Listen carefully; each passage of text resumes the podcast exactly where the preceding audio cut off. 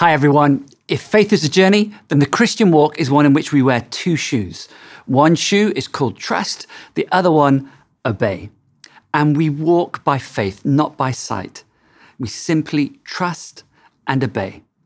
God's word, we're told in Psalm 119, is a lamp to our feet and a light to our path. Now, faith is not belief without proof, but it's trust without reservation. Trust and obey. And today I want to talk to you about the path of obedience. And we're going to look at a passage in the Old Testament that's so extraordinary that the Bible references it, this passage no less than 10 times throughout Scripture. It's taken from the book of Numbers. This book in the Old Testament is called Numbers in English because it's full of, well, numbers. It starts with Moses taking a census of the Israelites. But in Hebrew, this book is called Bamidbar, which means in the desert, which is a far more helpful title, setting the context of the story as it records the years that God's people wandered in the wilderness.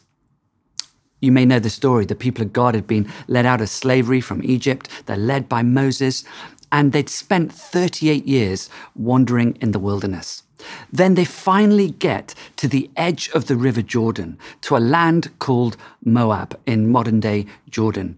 And from here, they would prepare to cross over into the promised land of Canaan. Now, they had no intention of fighting the Moabites. But Balak, the king of Moab, doesn't know this, so he is terrified. Now, a quick side point the Moabites were the descendants of Moab, who was born to Lot, Abraham's nephew, after he'd slept with his eldest daughter after the destruction of Sodom and Gomorrah. Not very pleasant. And the Moabites now worshipped a god called Chemosh. But eventually, the Moabites, this nation, would be used by God. Ruth was a Moabite and she married Boaz, a Jew, and she became the great grandmother of King David. And from her comes the line, the family line of Jesus. But let's go back to King Balak of Moab. He thinks, look, I can't possibly defeat Moses and these Israelites without a bit of magic. So he calls for an internationally known diviner and seer called Balaam. Now, Balaam was highly regarded by both the Moabites and the Midian, Midianites as a soothsayer. We're told this in Joshua 13, and as a prophet. We're told this in Numbers chapter 24. And he had the ability to bless or curse with his words. You know, there's even a prophecy given by Balaam that's recorded outside of the Bible in an Aramaic text from Deir Allah in the Jordan Valley dating back to about 700 BC. So this is a real person. And Balaam's brother was a king of Edom. Now, there was really bad blood between the Edomites and the Israelites. Edomites were the descendants of Edom, also called Esau, and his twin brother, Jacob, who was also called Israel, sort of kind of didn't get on. And the Edomites had refused to give the Israelites safe passage out of Egypt as they came through the wilderness. Actually, even years later, the prophet uh, Obadiah records that the Edomites joined in with the Babylonians in destroying the temple in Jerusalem in 587 BC. So the Edomites don't like the Israelites either. And King Balak of Moab summons Balaam the Edomite to come and speak out a curse over the approaching Israelites. But in Numbers chapter 22, verse 12, God speaks to Balaam. He says this Do not go with them. That's the Moabites. You must not put a curse on those people, the Israelites, because God says they are blessed. So Balaam says to Balak, Look, I can't do this. So what does Balak do? He ups the price that he's offering Balaam. Verse 16, we read this Do not let anything keep you from coming to me, because I will re- reward you handsomely and do whatever you say. Come and put a curse on these people for me. Balaam is greedy. We know this because in uh, 2 Peter 2:15 it says speaking of false prophets, uh, that they had wandered off to follow the way of Balaam, son of Beor, who loved the wages of wickedness. So, what does Balaam do? He goes to Balak. And this is where we pick up the story, beginning in Numbers chapter 22, verse 21. Let me read. Balaam got up in the morning, saddled his donkey, and went with the princes of Moab. But God was very angry when he went, and the angel of the Lord stood in the road to oppose him. Balaam was riding on his donkey, and his two servants were with him. When the donkey saw the angel of the Lord standing in the road with a drawn sword in his hand, she turned off the road into a field. Balaam beat her to get her back on the road. Don't worry, there's a bit of beating of a donkey here, but the donkey's okay in the end. Then the angel of the Lord stood in a narrow path between two vineyards, with walls on both sides. When the donkey saw the angel of the Lord, she pressed close to the wall, crushing Balaam's foot against it. So he beat her again. Then the angel of the Lord moved on ahead and stood in a narrow place where there was no room to turn, either to the right or to the left. When the donkey saw the angel of the Lord, she lay down under Balaam, and he was angry and beat her with his staff. Then the Lord opened the donkey's mouth. Now, this is where it gets a little bit Shrek. I'm sure this is where uh, they got the idea of the talking donkey in the movie Shrek. Because the Lord opens the donkey's mouth and she said to Balaam, What have I done to you to make you beat me these three times? And this is really, uh, I love this bit because Balaam doesn't go, Oh, it's a talking donkey. He starts having a conversation with the donkey. Balaam answered the donkey, You've made a fool of me. If I had a sword in my hand, I would kill you right now. Notice the irony in this. Balaam doesn't have a sword, but the angel right in front of him does. The donkey said to Balaam, Am I not your own donkey, which you have always ridden to this day? Have I been in the habit of doing this to you? No, he said. Then the Lord opened Balaam's eyes, and he saw the angel of the Lord standing in the road with his sword drawn. So Balaam bowed low and fell face down. The, the angel of the Lord asked him, Why have you beaten your donkey these three times? I have come here to oppose you because your path is a reckless one before me. The donkey saw me and turned away from me these three times. If she had not turned away, I would certainly have killed you by now. But I would have spared her. Balaam said to the angel of the Lord, I have sinned. I did not realize you were standing in the road to oppose me. Now, if you are displeased, I will go back. The angel of the Lord said to Balaam, Go with the men, but speak only what I tell you. So Balaam went with the princes of Balak. When Balak heard that Balaam was coming, he went out to meet him at the Moabite town on the Arnon border, at the edge of his territory. Balak said to Balaam, Did I not send you an urgent summons? Why didn't you come to me? Am I really not able to reward you? Well, I have come to you now, Balaam replied. But can I say just anything? But I but can I just say anything? No. I must speak only what God puts in my mouth. Then Balaam went with Balak to Kiriath Huzoth Balak sacrificed cattle and sheep and gave some to Balaam and the princes who were with him. The next morning, Balak took Balaam up to Bamoth Baal, and from there he saw part of the people. Wow, what does this extraordinary story teach us? Well, the first thing I want to say to you is this you are blessed. Now, this doesn't mean that life is always easy. The Israelites, well, they'd been through 430 years of slavery in Egypt and 38 years wandering in the desert. But God will never leave you nor forsake you when you put your faith in Him. And He promises to bless you. Years later, when the people of God are then exiled in Babylon, God would remind them through the prophet Jeremiah of this. Jeremiah 29 11. For I know the plans I have for you, declares the Lord plans to, plans to prosper you and not to harm you, plans to give you hope and a future. This is true for you too, even if you don't know the details of that future or that plan. You can wear the shoes of trust. It's God's promise to you. And here in Numbers 22, verse 12, God says to Balaam, Don't go with the Moabites because you can't curse my people, the Israelites. He says, They are blessed. So when Balaam eventually utters his oracles, which he does, when he sees the Israelites, he speaks out seven oracles. And when he does that, he's unable to curse the Israelites. In fact, his first four oracles, he speaks out blessing over them. And then the final three oracles, he turns and curses Israel's enemies. You know, the scriptures are full of blessings that God speaks over you. We recently did a live recording in Mandarin of the worship song, The Blessing.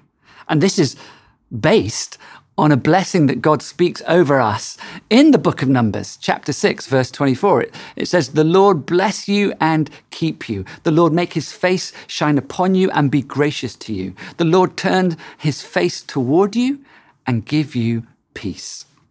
The Lord looks at your face and blesses you. This is partly how we have our identity in Jesus Christ. How do we know someone's identity? by their face and their name. That's why every passport or IC has a photo and a name. And the Lord looks at you today and he knows you and speaks blessing over you as his child.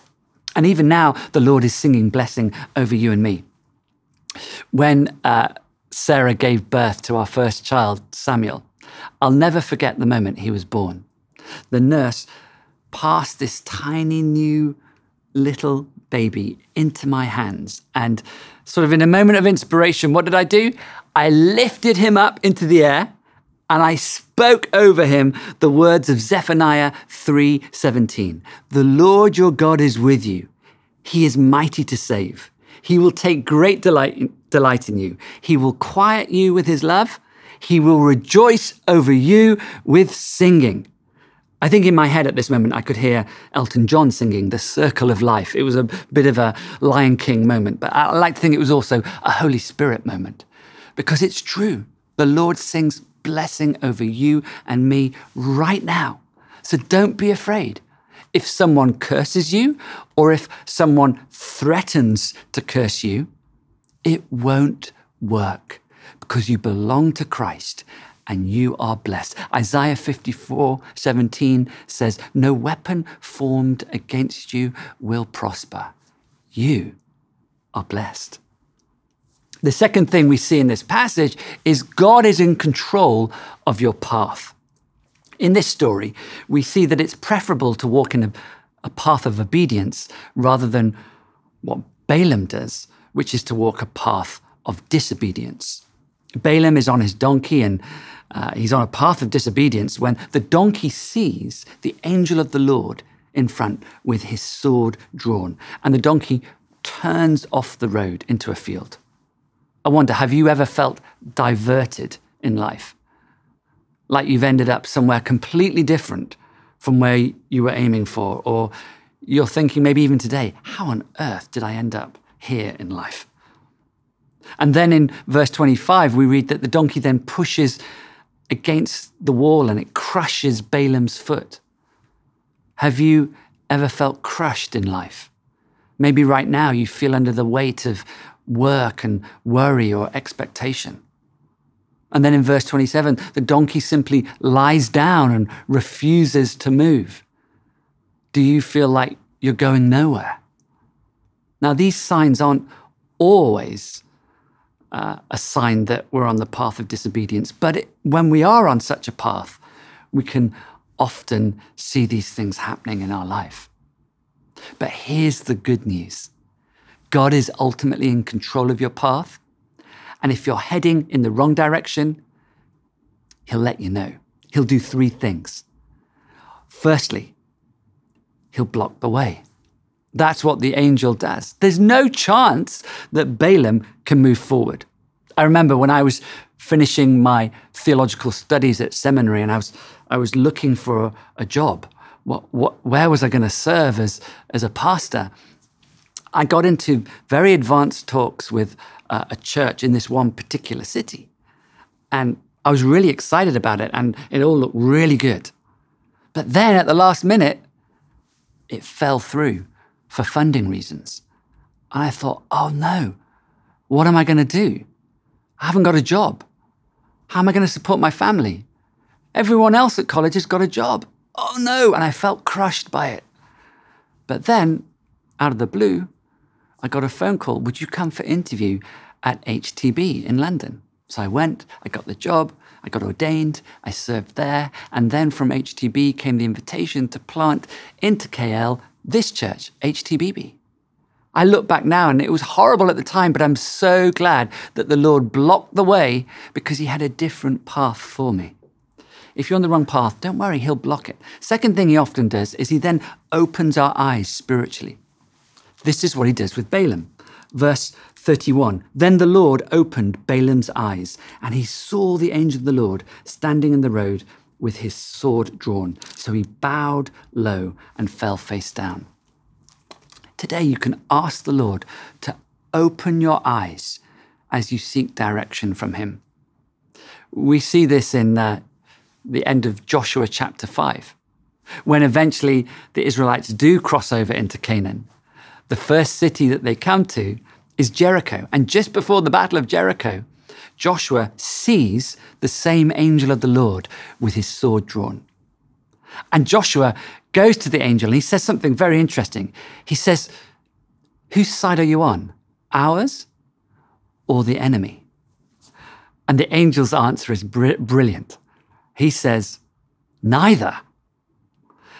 The angel basically says, I've not come to take sides, I've come to take over. So the real question was, Joshua, are you on my side? I think that's what God's saying to us today. Don't ask Him to be on your side, to bless your plans. Make sure you're on God's side and follow His plans for your life. Have eyes to see because they are the best plans, plans to give you a hope and a future. So He can block, He can open our eyes, but the other thing God may do is He'll then speak. And He can speak in any way He wants even through surprising ways, like through a donkey. I have a, a friend called Pete. Uh, he's a pastor, and uh, he was going to meet somebody he, he knew called Dave uh, for a coffee. And as he was on the way, he prayed and he said, Lord, is there anything you want me to, to say to Dave? And he thought about how Dave had been quite serious recently, uh, seemed quite stressed, and he thought, well, maybe I could quote Nehemiah 8:10, "The joy of the Lord is your strength." So as he was praying on the way, he thought, yeah, I'm going to say to Dave that he needs joy in his life. So he got there, they were having a coffee, and halfway through the chat, Pete said, You know, Dave, I've been thinking. I think you need joy in your life. And Dave looked at him and went, What? Say that again? Pete thought, Oh no, what have I said? And he went, Uh, I said, I think you need joy in your life. And Dave said, Oh, thank you, Lord. Pete said, What, what do you mean? He goes, God's just spoken to me. Pete said, How? He said, Well, I've met this girl online and I've been asking the Lord, should I date her or not? Would you make it clear? You see, her name is Joy. And you've just said to me, I need joy in my life. The Lord's spoken. And Pete was like, oh, he has? and sure enough, Dave went on, dated Joy. They're now happily married with kids. He can speak any way that he likes. Don't worry, God will make it clear to you if you're on the right path or not. And you can trust Him. He is in control of your life, a life that He blesses. The third thing we see in this story is that we can repent, obey, and receive God's grace. You know, if we've been disobedient, and I think often we know it, if we've sinned, we tend to know, then the best course of action is to repent. And this is what Balaam does at first. Verse 34 Balaam said to the angel of the Lord, I have sinned. I did not realize you were standing in the road to oppose me. Now, if you are displeased, I will go back. That's kind of what repenting is. It's not just a saying sorry, but it's a turning around, reorientating your life. And maybe the Lord is prompting you to repent and to receive his forgiveness right now. And then God told Balaam to obey, to walk a path of obedience instead of a path of disobedience. Verse 35 The angel of the, of the Lord said to Balaam, Go with the men, but speak only what I tell you. The shoes of faith are trust and obey. So, did Balaam obey? Well, yes and no.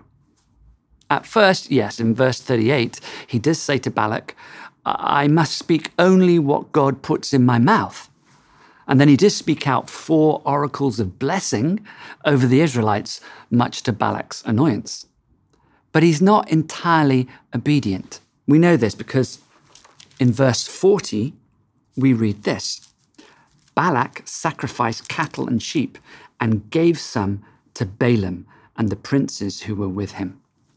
You see, this would have involved Balak giving the liver of the animals to Balaam, because Balaam specialized in liver divination. This is sorcery and idol worship involved with the god of Chemosh, the Moabite god. This is why in Revelation chapter 2, verse 14, it says that Balaam taught the Midianites to entice the Israelites to sin which unfortunately they do by leading them astray into idol worship by Numbers chapter 25.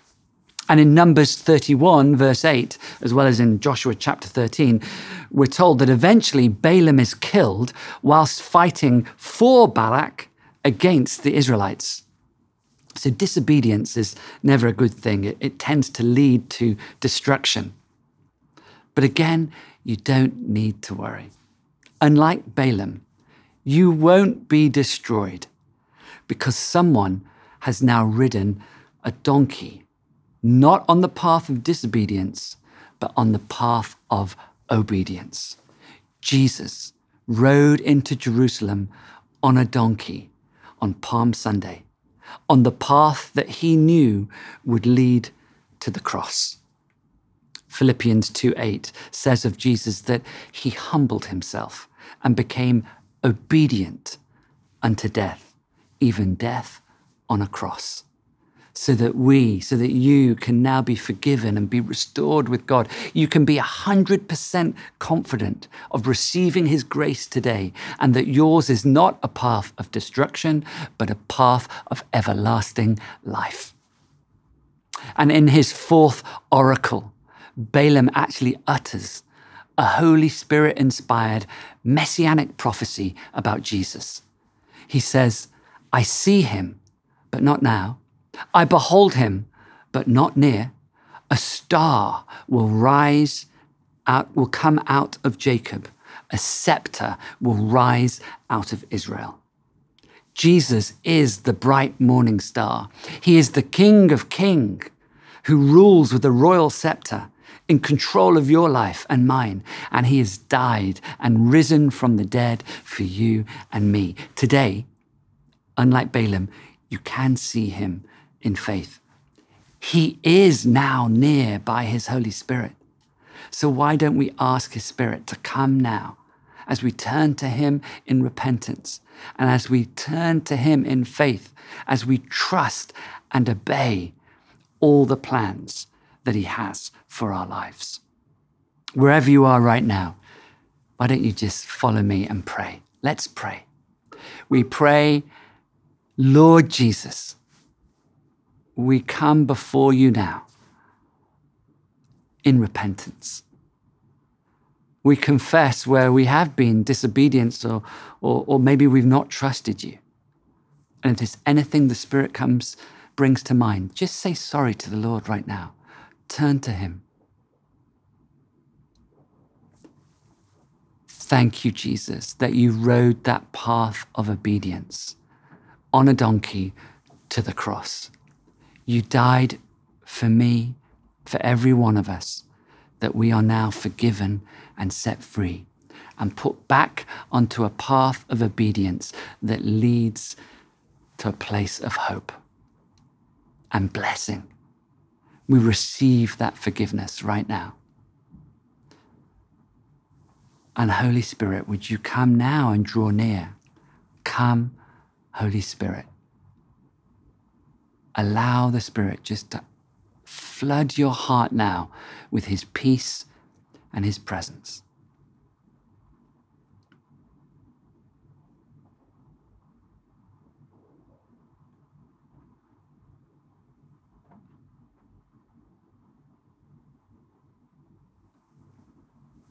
the prophet Isaiah says that of Jesus that you know a bent reed he will not break a, a he won't crush your spirit. He's the one that lifts off that weight that presses in. Jesus said, Come to me, all you who are weary and heavy laden, and I'll give you rest because my yoke is easy and my burden is light. The purpose of a yoke was to put oxen together to share the load. And one way in which we can share the burden is by standing with one another in prayer. If you want prayer right now, you can click to request prayer, or you can write in, or you can come to lot 10, and we'd love to stand with you in prayer because the yoke of Christ is easy together. And I think there's someone here who has a decision to make. A bit like Dave was asking for the Lord to speak. And I think he's going to speak to you right now. One of the ways in which I test the Lord's will in my life is that Colossians verse May the peace of Christ rule in your heart. Do you have a peace over the decision that you're making? The Lord will show you right now. So let's take this opportunity to continue to pray and to worship the one who is in control of our lives again, the mighty Lord Jesus. Let's worship.